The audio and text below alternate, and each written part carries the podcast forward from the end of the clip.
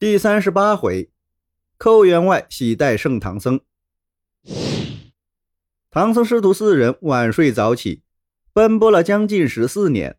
这天来到同台府的地宁县，县里有个大户，户主姓寇名洪，人们都叫他寇员外。这个寇员外是个善人，经常给和尚们施舍斋饭。他听说唐僧师徒来自东土大唐，非常高兴。一定要留唐僧他们多住几天。唐僧急于取经，在寇员外家度日如年。寇员外见实在挽留不住，就邀请了亲戚朋友、邻居乡亲等人，又请了些和尚、道士、吹鼓手一起送唐僧师徒上路。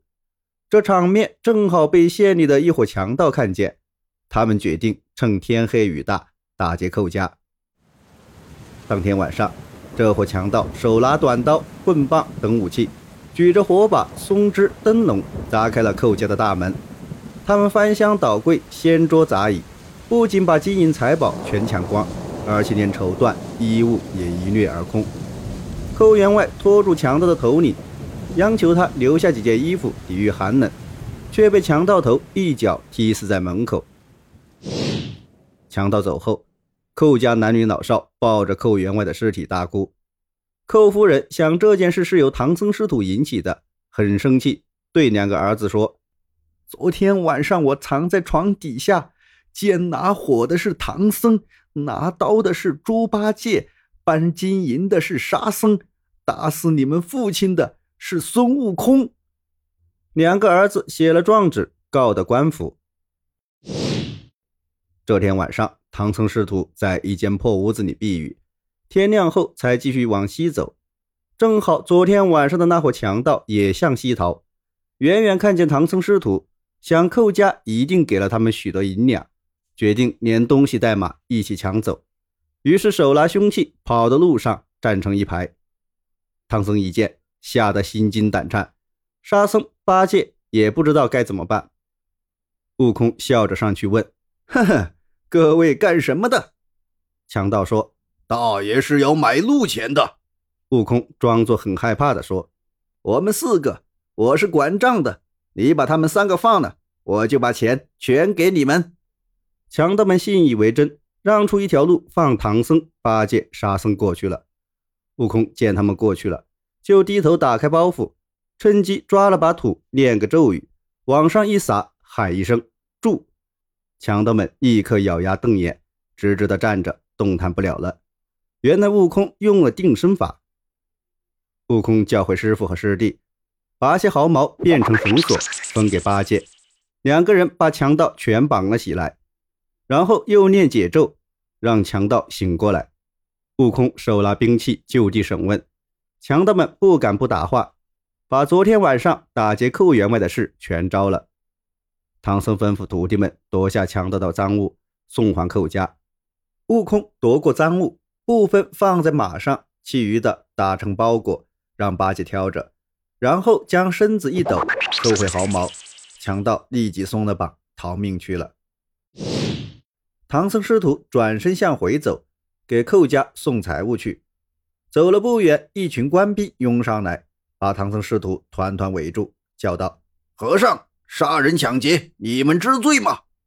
不容分说，先把唐僧抓下马，用绳捆上，又把悟空他们也捆上，穿在扛子上，抬着回城去了。唐僧师徒被押到大堂上，才知道被诬告了，被官兵拷打逼问了一阵后，关进了监牢。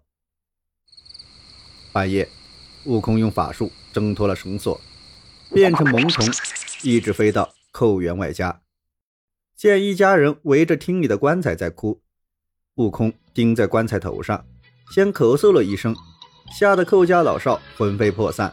悟空学着寇员外的声音说：“都是因为你们说假话，陷害无辜，阎王派我来跟你们说，要你们趁早去救唐僧师徒，不然全家老少一个也活不了。”寇员外的两个儿子连忙磕头。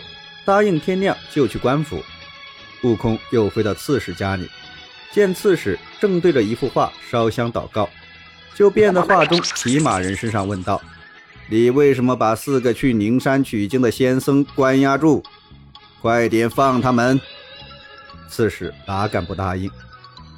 悟空飞到地灵县大堂，天已经亮了，就用那个变大的法术，从空中伸下一只大脚，踩在大堂上说：“你们听着，我是玉帝派来的让荡游神，你们把去西天取经的仙僧监押了，这还得了？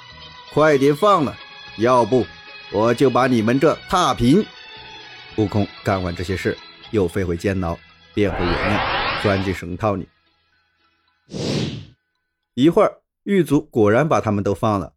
刺史、知县带领大小官员全来牢房迎接，连连赔罪。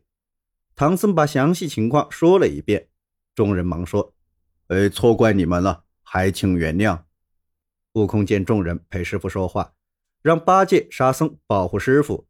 他一个筋斗云到幽冥界，向地藏王菩萨要回寇红的魂魄，放到袖子里。驾云回到了寇家，让八戒撬开棺材盖，把他的魂推到身上。一会儿，寇员外就被救活了。